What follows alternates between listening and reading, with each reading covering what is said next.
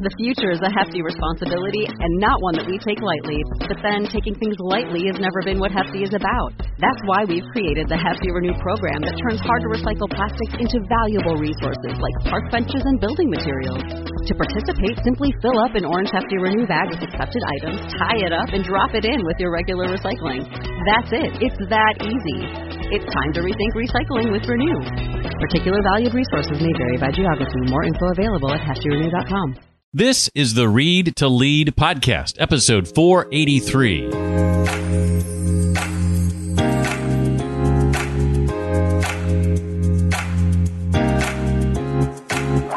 Many brands, many businesses want to convey abstract values, trustworthiness, quality, premiumness. It's fine to have that as an objective, but what you need to do as a copywriter is translate that abstraction into much more concrete terminology. Every day, people make hundreds of choices. Many of these are commercial, what shampoo to pick, how much to spend on a bottle of wine, whether to renew a subscription. These choices might appear to be freely made, but psychologists have shown that subtle changes in the way products are positioned, promoted, and marketed can radically alter how customers behave. Hi, I'm Jeff Brown, and this is the Read to Lead Podcast. It's the podcast dedicated to your personal and professional growth. I believe if you want to achieve true success in your business and in your life, then making reading a habit is a great way to start.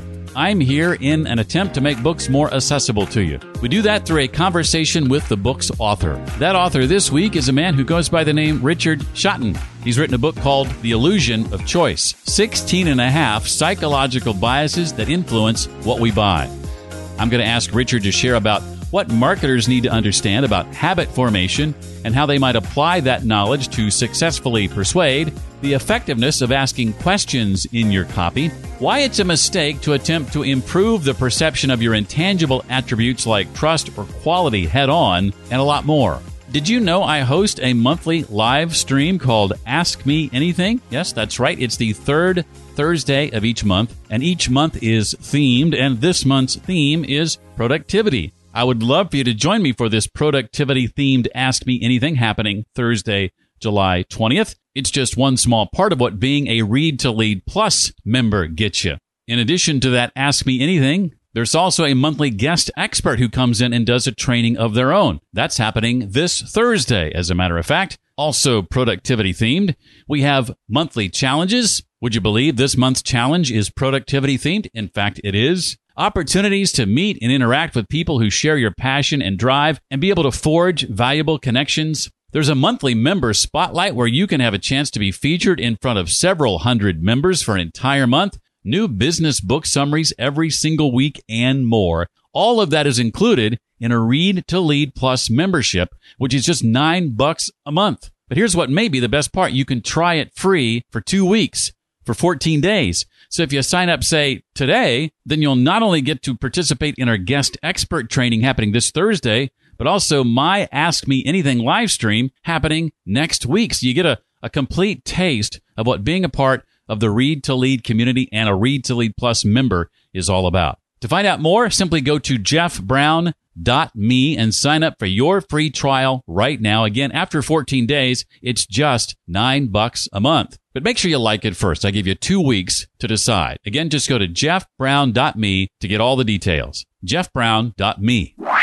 Richard Shotton specializes in applying behavioral science to marketing. He's worked in the field for 22 years and in 2018 founded the consultancy AstroTen, helping brands like Google, Meta, BrewDog, and Barclays use behavioral science to solve their marketing challenges. He's also the author of the award-winning The Choice Factory from a few years ago. His new book is called The Illusion of Choice, 16 and a half psychological biases that influence what we buy. Well, Richard, I am excited to have you on the show. I'm so glad that Lucy over at Harriman House reached out to me and suggested this book. I got a lot out of it as a guy who creates and sells services and products and whatnot online. So thank you for writing it. And again, thank you for being here. Oh, you're welcome. It's good to be on.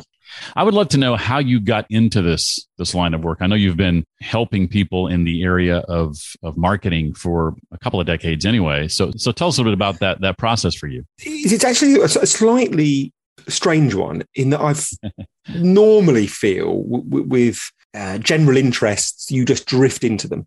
But for me, there was a very specific moment when I realized that behavioral science could be very useful in marketing.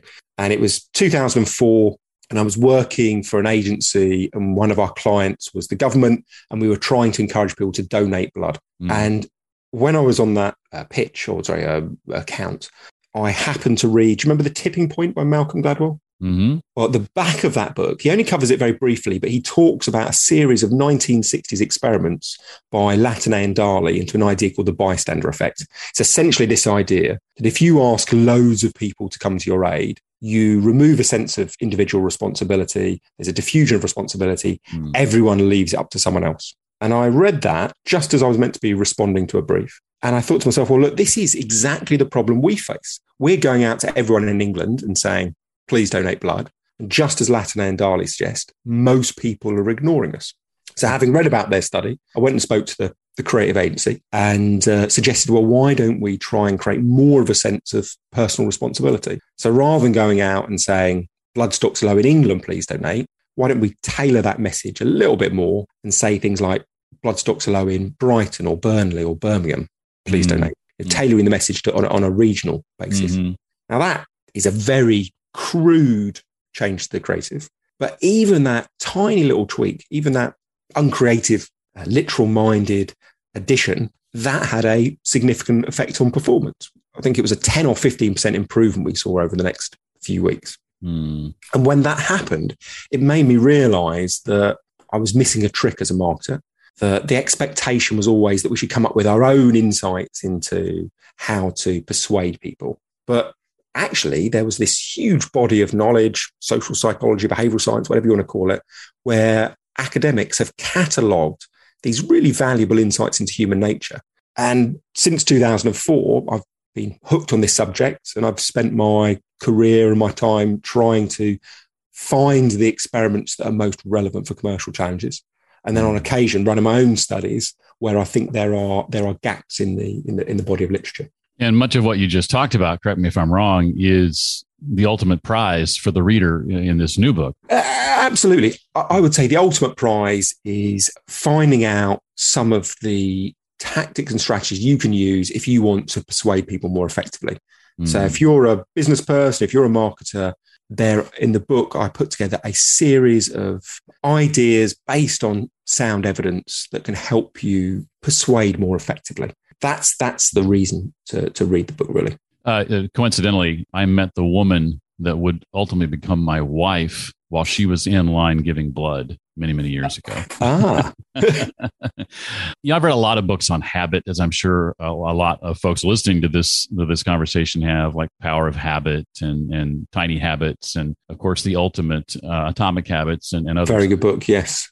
What do marketers need to understand, Richard, about habit formation, and how might they apply that knowledge to successfully persuade other people? Yes, I think there's a lot that marketers can apply from this body of knowledge from that psychologists have generated about habits. I think one area is, if you are trying to change people's behavior, habits are your enemy, essentially, as a marketer. Mm-hmm. That how do you persuade them to pick your product if the customer in question isn't even weighing up your merits relative to what they're doing? They're just repeating the same behavior again and again.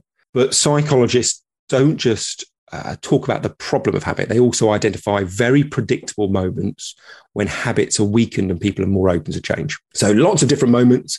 The one I talk about quite early on in the book is one from Catherine Milkman at Wharton. Mm-hmm. So she's argued that one of the big drives of human behavior is the desire to be consistent with our past selves. And she says, because this is the case, when we enter a new time period, link with our past self is weakened and we become more open to change. So she says, and she calls this the fresh start effect. Mm. We are more open to change our behavior at the beginning of the year, beginning of the month, beginning of the week, after our birthdays, after public holidays. What I love about behavioral science, though, is she doesn't stop there. Nothing in behavioral science is ever based on logic or authority alone. She shows remarkable creativity to find different data sets to test her idea. Mm. So she looks at Google search volumes over time for things like quit smoking, start dieting. She looks at gym registration data and attendance data, and she looks at a website called Stickk, where people make public pledges to change their behavior. And every one of those data sets shows the same pattern. When you go to the beginning of the year, beginning of the month, after birth now, you see these pronounced spikes in the volume of people changing their behavior. So if you're a marketer, this is a brilliant study that you could apply. Sound evidence based on peer-reviewed research, which shows if you target people at these moments, people are more likely to be open to changing their behavior. And they aren't complicated things that cost a lot of money to target. It's simple to target someone on a Monday, not a Friday, or these days with Facebook data or digital data to target someone just after their birthday. So a powerful insight that's very easy for brands and businesses to harness now. One of the things I like about how you lay out the book is we get the research, we get the argument for a particular bias, but then some very practical advice on how to apply that new knowledge, anywhere from 2 to 5 or 6 different methods we might use. So again, to me, that makes the book a very practical and actionable one for marketers, which is one of the reasons why I liked it so much. And there's seemingly this, and you even label this, a seeming contradiction early in the book between chapters 2 and 3. One's called Make It Easy. The other one is Make It Difficult, I believe. Yeah. But when we dig a little deeper, we realize, well, the two methods are really trying to achieve ultimately the same thing. Maybe you could describe those two and how really they're getting at the same thing ultimately, even though they're very different approaches. So that's a great point. Probably the most famous behavioral scientist operating at the moment is a man called Daniel Kahneman, Nobel Prize winner back in 2002. And he, in a recent interview, was asked what is the single biggest thing that he'd learned from all his experiments that he'd run. Now, Kahneman is 89. He's been running experiments for 60 years, an awful lot of experiments. But he answered that question very quickly. He said, very simple, 3 words, make it easy. His argument is there are 2 broad ways you can change behavior. You can motivate someone to want to change. So if you're a brand, you could try and make your soft drink or your lager really appealing. And he says that can have an effect, but we tend to overestimate its impact. He says the other way to change behavior is to think about what are the small barriers that are stopping people behaving the way that you want? What are the tiny bits of friction that are getting in the way? And his argument is it's often much more effective to focus on removing those barriers to making purchases as easy as possible. And his argument is people tend to underestimate that as a lever. So his argument is many companies have a misprioritization of their budgets. They put too much time, energy, money into motivating people to want to change, too little into making that behavior as easy as possible. So if that sounds a bit woolly and abstract, practical example, think of Netflix. They spend billions of dollars on making or buying great content. But one of the things that's had the biggest effect on viewership is removing friction. It used to be when your episode had finished, you had to go and find the remote control, click play to see the next episode. You had to take 2 or 3 seconds of effort to get the next episode. What they did was flip that. So now the next episode auto plays unless you go to 2 or 3 seconds of effort to find the remote control and click stop. Now, a seemingly trivial switch of friction, but one that has a massive effect. So that's the make it easy principle. And there's a few nice little nuances there. Make it difficult is the next chapter I jump into. And at first, there are a couple of experiments that feel very, very contradictory. One of the experiments I discuss in that chapter is a famous one, the IKEA effect, a 2012 study by Michael Norton and Dan Ariely, where their experiment, they get people to bid on an IKEA box. And sometimes those people are just shown a professionally assembled IKEA box and they bid, I think it's 48 cents on average. Other people are shown a IKEA box, but they're just given the raw ingredients is the wrong word, but you know what I mean, the parts. Yeah, that's right, the parts. And they have to build the box themselves. And that group, when they bid on the box, they bid 63% more, 78 cents. Norton and Ariely repeat this experiment with a few different variations. And what they essentially conclude is that the more effort we put into something, the more we appreciate it. So at first it sounds like, well, wait a minute, isn't this a glaring contradiction? On one hand, Kahneman's saying, whatever you do, you've got to remove friction. But then you've got Ariely and Norton saying, well, there are occasions when you should add in friction. And at first it sounds like a contradiction. But I think those two different biases or experiments have different metrics. If you want to change behavior, if you want to get people to watch that next program, removing friction is the right thing to do 99% of the time. But if you want to get someone to appreciate your product more, if you want them to value the quality of it just slightly more, that's when it's worth adding in a little bit of friction. So they seem like they're contradictory, but I think often it's because they are addressing different goals. So what you need to do as a business person or as a marketer is, of all the experiments and biases out there, make sure you are matching the right insight from behavioral science to the right problem. And I think that's often the skill. When I was in radio many years ago, I spent 26 years in broadcasting. Yeah. And I remember some consultant somewhere saying early in my career, don't ask questions in your ad copy. Your listener cannot answer you. So I avoided for decades asking questions in my ad copy. Talk about the I think it's called the generation effect, specifically what psychologists believe about the effectiveness of of asking questions in things like ad copy. So the original work into the generation effect is quite old. It was 1974, I think. So Graff and Slemecka, two Canadian psychologists, Careful. I was born in the 60s when you said that. Okay, sorry. Sorry. I was born in 1975, so I don't know why I'm pretending 1974 is quite so long ago. That is just quite cool. And what they did basically, give people long lists of words. You know, you might see cat, dog, fish, weasel. I might see C blank T, D-O blank. And when the two groups are asked to recall as much as they can, the group who had to generate the answer themselves, they remember, I think it's of the order of, don't quote me on this, but 15%-ish more. Now, their argument was, if people have to put a little bit of effort into generating that answer themselves, it's that little bit of grit that makes the information and data more memorable. So for copywriters and marketers, that's quite interesting, because what it suggests is you want to make your copy easy enough to understand that people want to engage, but not so easy that it just washes over them. So a classic example of someone who's got that balance brilliantly right was the Economist ads, the classic Economist ads, where it said, I don't read The Economist, management trainee, age 42. So written by David Abbott back in the 80s, probably. And it's brilliant because he doesn't go out and say directly, if you don't read The Economist, you'll be a failure. What he does is pose it a little puzzle that the reader resolves. And not only do they get a frisson of excitement from the success of resolving it, the generation effect suggests it will be more memorable. So that's the kind of basic underlying idea of the generation effect.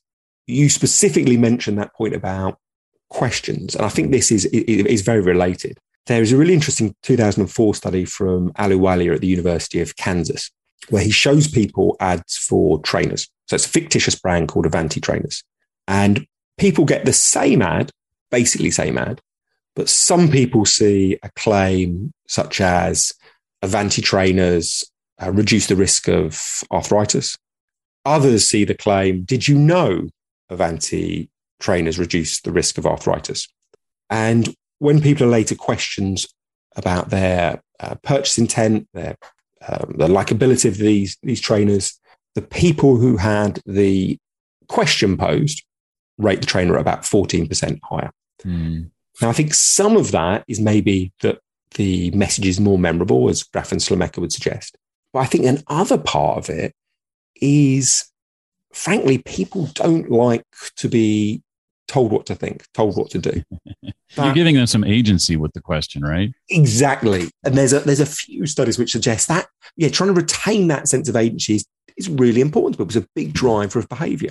So what exactly, as you say, with the question, you're steering people towards the answer, but you're not shoving it down their throats. And it's that delicate balance that guides people to the answer you want, but without removing their sense of agency. That's the sweet spot. So I think here you're moving from maybe behavioral science as a science to a bit of an art. There are experiments that suggest you need this balance, but I think getting the right guidance versus agency being left up to the viewer, that's a real skill. Well, sticking with this sort of line of copy, and I'm writing copy all the time in my business, how might we get ourselves in trouble with the use of abstract language versus more concrete terminology that we could use. So that's probably my favorite study in the book. It's another Canadian study, Ian Begg, University of Western Ontario, done back in 1972. And he reads out a list of 22 word phrases to people. Now, some of those phrases are what he calls abstract phrases. These are intangibles that you can't picture. Stuff like basic fact. Other words are what he calls concrete phrases. Things like square door or white horse. These are tangible physical items that you can visualize. Reads out the list of words to participants. Later on, he asks people to recall as much as they can. And his key finding is people remember 9% of the abstract phrases, but 36% of the concrete phrases. So it's a huge fourfold difference. Now, his argument is vision is the most powerful of our senses. So if you use words and language that people can picture in their mind, then that statement will be very sticky. But if you use language that's very abstract, that can't be visualized, it will be very forgettable. So the key point here is many brands, many businesses want to convey abstract values, trustworthiness, quality, premiumness. It's fine to have that as an objective, but what you need to do as a copywriter is translate that abstraction into much more concrete terminology. Now, if ironically that all sounds a bit abstract, I'll give you a specific example. Think back to the early 2000s and the world of MP3 players. Every MP3 player wanted to convey the benefit of memory. What 99% of them did, though, was convey it in abstract language, 128 megabytes of memory.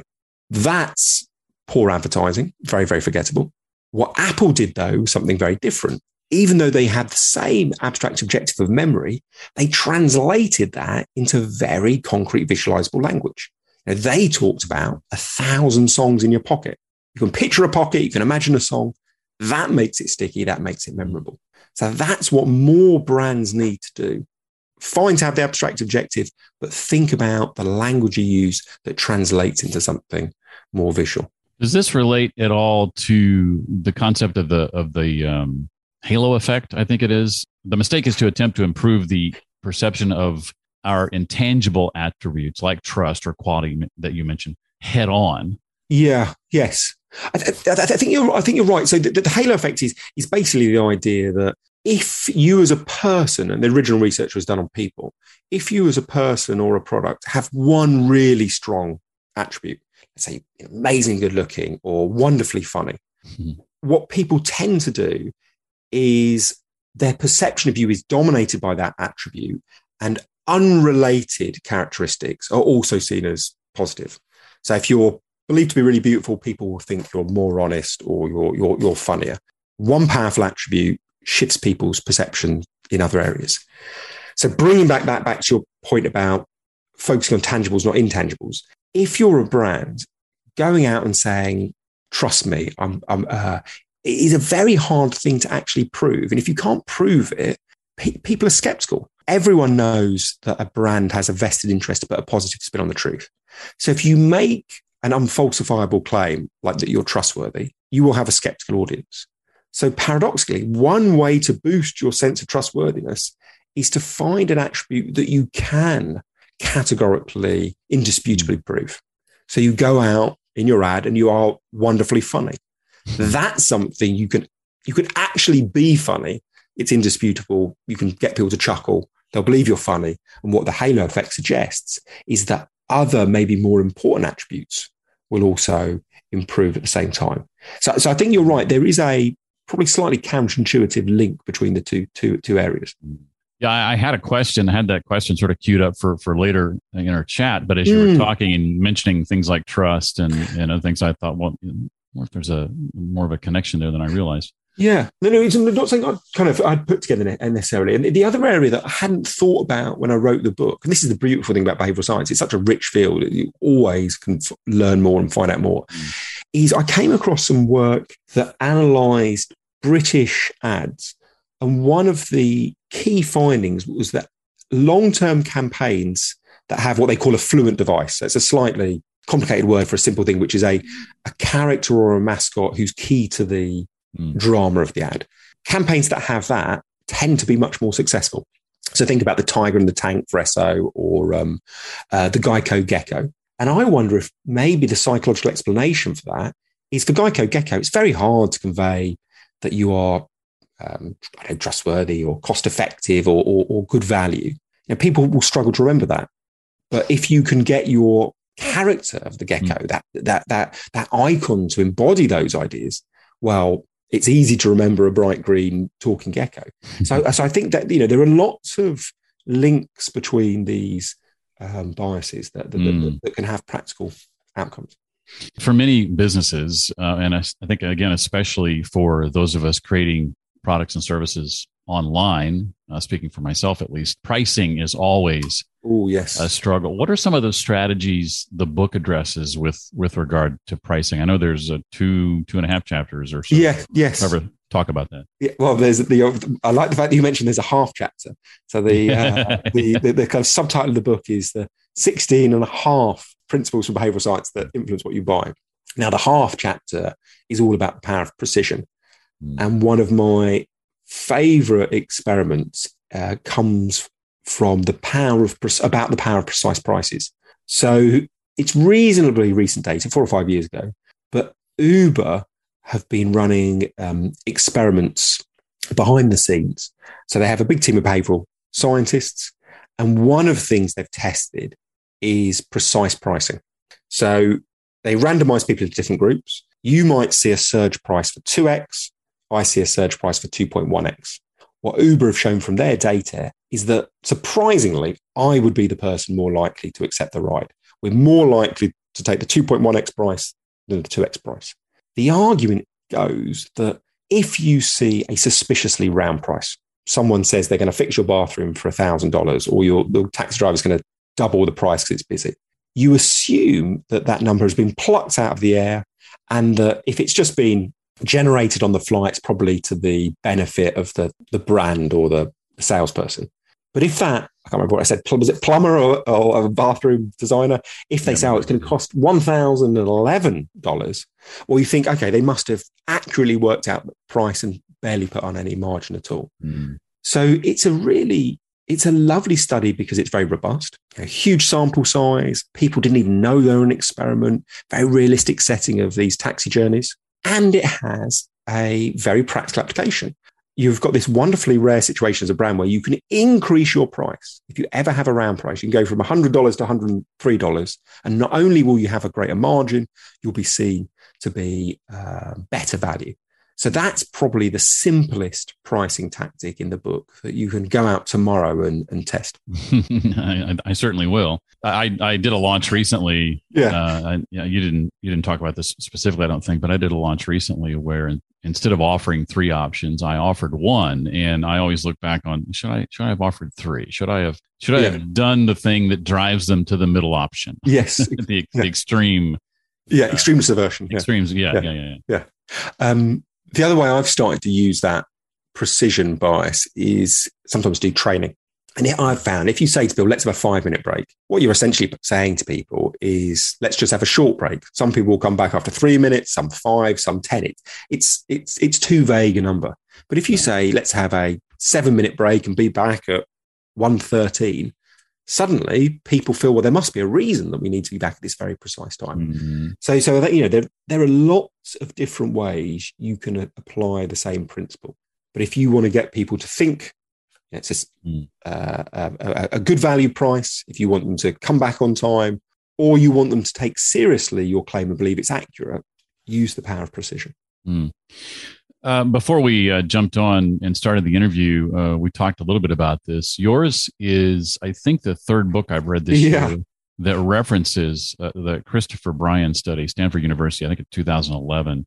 Yes. About noun use, again, getting into sort of the idea of copywriting here, nouns being better than verbs if you want to change behavior. Why is that exactly? Yeah.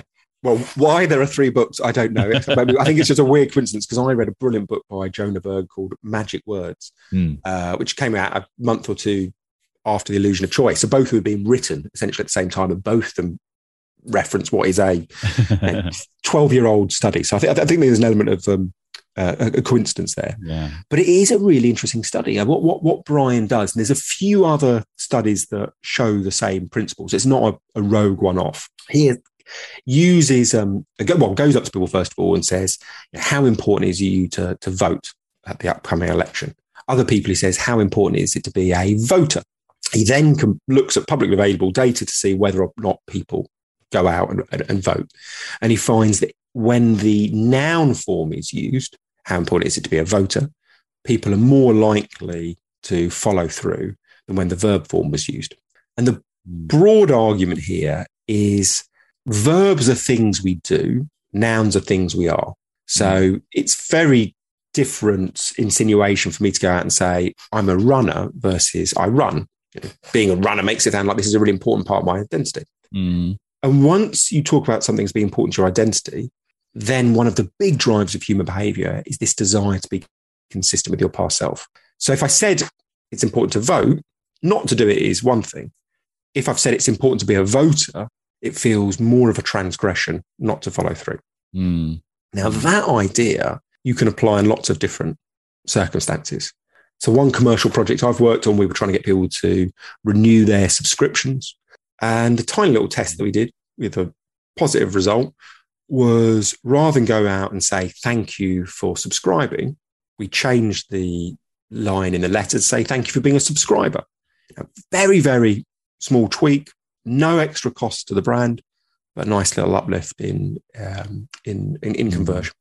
So all these studies can be applied. It's just matching that experiment to the right challenge. I remember Jonah's book being one of the other books where I had seen this study, and I'm racking my brain trying to remember what the third book was, but I can't remember it. But anyway, apparently we need to be paying attention to this study. And I think even James Clear, his book back from 2018, Atomic Habit, he doesn't reference the study, at least I don't think he does, but he does talk about how if we lean into what we want to be versus what we want to do, that we're much more likely to lean into that habit long term.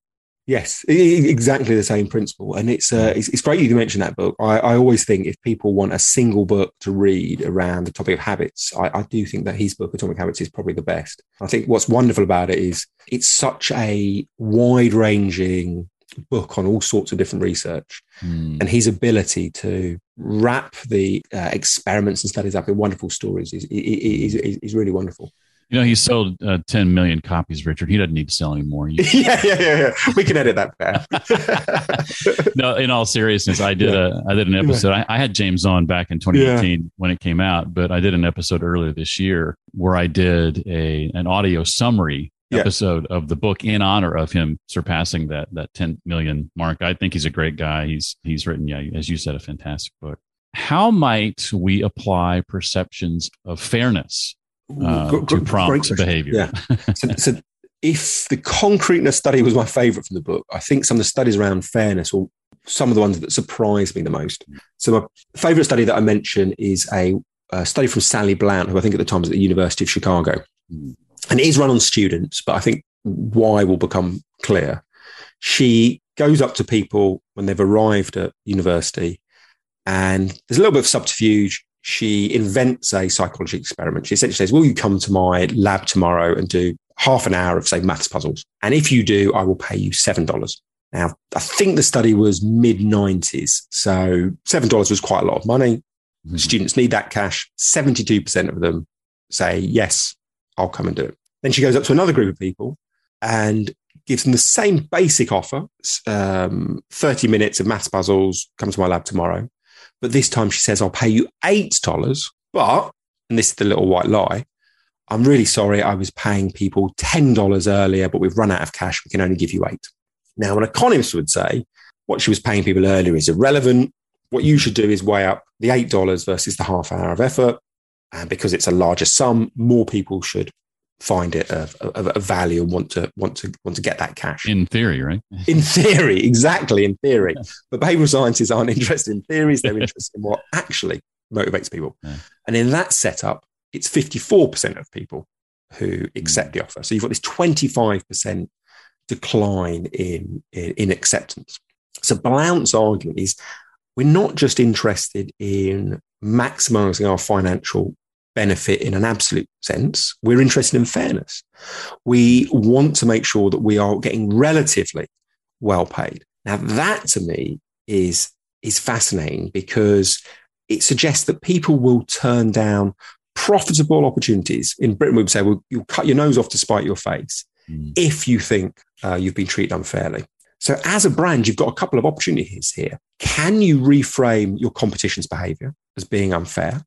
And if you can, you will anger people enough maybe to walk away from that brand and come to you. Or maybe more tactically, and this is a mistake that I think you see again and again and again, is make sure that you're not transgressing these principles of fairness. So think about most e-commerce sites. What you normally do is you find a pair of trainers, say, for $100, you're completely happy with them, you put them in your basket, you're just about to click the buy button. And if you look up a centimetre or two, what you normally see is a giant box that says add discount code. In my opinion, that transgresses these fairness norms. What you're essentially going out and saying to those potential purchasers is you're paying $100, but there are these people out there who are getting them for $80 or $90. That enrages people. They were completely happy to buy. Now they think it's unfair and they will either leave their basket or they'll go out and look for a discount code and probably never come back. So you can take this academic finding from 25 years ago and you can apply it to your e-commerce site today. So you could either get rid of the box entirely or make the box really recessive, maybe turn it into a really thin little link with a little faint bit of font saying, apply discount code here. So only people who are really looking for it spot it. Or you could put, you could pre-fill that box with 1% off. And if, of course, someone has a discount code, they could overtype it and put in their 20% off or 30% off. But no one knows that's what's happening yet. People are just happy they've got their 1%. So you can take these principles and apply them in lots of different, very practical ways. And one of the things we didn't touch on a great deal, which to me gets at the heart of a lot of this, is that we as individuals, we think we know what motivates us, but we're often wrong about that. We don't act in the way we think we would based on how those variables you're talking about often change. Yeah, that's a great point to discuss because there is a real danger that someone out tonight might be listening to us talk and think, okay, well, that study about precision is interesting or that study about fairness is interesting. And they might go and ask a potential customer directly, which would you prefer, $100 as a bill or $103? The problem is the person who's asked that question will behave in a fully considered, logical, rational way when they're being questioned. And they'll say, well, of course, I'd prefer to pay the lower amount, the round amount. There is an idea from a psychologist at the University of Virginia called Timothy Wilson. He says we are strangers to ourselves. So the idea is people don't know their own motivations. So if you survey them, if you put them in a focus group and ask them why they buy trainers or beer or go on holiday, they'll give you lots of answers, but many of them will be deeply misleading. What you should do instead is the tactic that all the psychologists I've mentioned so far have done. Run these simple field experiments. Set up two different conditions. Keep all the variables the same between the two conditions, apart from one. And then any difference in performance or behavior you can attribute back to that single change variable. So in the case of Sally Blount, she gets similar people, same request for half an hour of their time, same time at her lab, same place. It's only the amount of money that changes. It's only the comparison figure that changes. And if you do that test versus control approach and you test some of these underlying biases, you use your website as a lab essentially, or use your stores as an experimental area. That's when you see the real power of these biases. Fascinating stuff. Before I move to a couple of questions, Richard, that are not directly related to your book, what maybe haven't I asked that you want to make sure we know about? I think maybe the importance of people testing some of these ideas for themselves, that you don't have to think that a bias is either there to be used or dismissed. There is a third option, which is if you ever find a study which you think is interesting but not categorically proven, maybe it was done 50 years ago, maybe the sample wasn't ideal, maybe it was done in such a different context you can't think it's relevant. Well, all these experiments are in the public domain, all the methodologies are out there, you can easily rerun them. So one of the bits I discuss in the book is I love that experiment by Ian Begg about concrete versus abstract. But what I haven't mentioned so far is he did that 51 years ago. Mm. He used, frankly, a weird mix of words. I think muscular gentleman was one, flaming forest was another, not exactly very commercial. And he did it on a very small student sample. So arguably not representative. Mm. So when I read about his study, I thought it was an interesting idea, but I didn't think he'd proven it. So I reran his study with a friend called Mike Trahan, and we did a much larger sample, 400 plus, nationally representative groups. There was no problem about these being students. And we changed the words. They were much more commercially focused. Things like fast car or happy hens were some of the concrete words. Trusted provenance, I think, might have been one of the abstract ones. And not only did we find that there was the large effect that Begg had identified, we actually found it was even larger when we tweaked the experiment to our satisfaction. We saw a tenfold increase in memorability, concrete versus abstract. Mm. So think about these studies sometimes. If you ever come across one where it's not right for your coffee brand or your trainer brand, why not use the behavioral science experiments as fodder for your next research program? You've mentioned Kahneman, Berger, Gladwell, maybe a few others. Yeah. Over the course of your career, what are the books you've read that have had the biggest impact on you, would you say? Yeah, I think Influence by Robert Cialdini is probably the most influential. I think it was some of his work where I realized that it wasn't just a one-off study about blood donation, that there were real commercial applications. And the great thing about Influence is it gives you a simple framework for applying these experiments. He identifies what he thinks the six key principles of persuasion. So six themes, I think consistency, commitment, authority, likability, reciprocity, and social proof. That certainly got me hooked on the subject. So that has been a very influential book. Well, one of the things that I do in my spare time is I teach a cohort called Note Making Mastery, and it makes this distinction between note making and note taking. Ooh, yeah. And as someone who, like yourself, who's an author who does quite a bit of, especially in your field, research, I often like to ask, what methods or tools or strategies do you use when you are reading or studying or consuming content from others to make sure that that stuff doesn't fall through the cracks, that you remember what you want to remember, you know where to find it later, you massage it and add your own thoughts and insights to it, such that when it comes time to sit down and create a book like this, you're not starting with a blank page or a blank screen. So a couple of things I do when I'm reading, give yourself, I think, time to stop and pause. Often it's reflecting just after you've read about an experiment that helps you get to the implications. I'm a big fan of underlining and highlighting and turning over pages. So I like a physical book rather than a digital one. But maybe the single biggest thing I've found is I used to start off by writing blogs or little articles for trade magazines. And I found it was the act of writing that made me understand what I actually thought, if that doesn't sound too strange. I do think if you put a presentation together, you can often have logical gaps that you kind of gloss over with a bit of showmanship or theatre. If you write down your flow of an argument, the gaps are glaringly obvious. Mm. So I do think one of the simplest things to make sure that you've generally taken as much as you can from a book, or you've turned it to something practical for your job, is to write down on a side of A4 what you think of the experiment, what it is and how you're going to use it, and actively write it down in full sentences rather than put it together in a PowerPoint presentation. That, for me, it is a way of making sure I actually know what I'm talking about rather than I've fooled myself by putting a few pretty pictures in a line that I know what I'm talking about. I love that distinction. No one's ever shared advice quite like that before. That's something good. That when this episode is released, I'm going to be sitting down taking notes on my own podcast because I want to make sure I remember that one for sure. Richard's book, again, is called The Illusion of Choice, 16 and a half psychological biases that influence what we buy. I loved it. Read it in a day. It's 192 taut, well-written pages. Thank you so much for being here. Really appreciate your time. Really enjoyed it. Thank you. If you'd like to follow up on this episode, find out more about Richard, maybe even connect with him online and dig into the resources and links we talked about, it's all on the show notes page for this episode. That can be found at readtoleadpodcast.com/483 for episode 483. This weekend, July 16th, officially marks the 10th anniversary, or is it birthday? I'm not sure which way to go on that, of the Read to Lead podcast.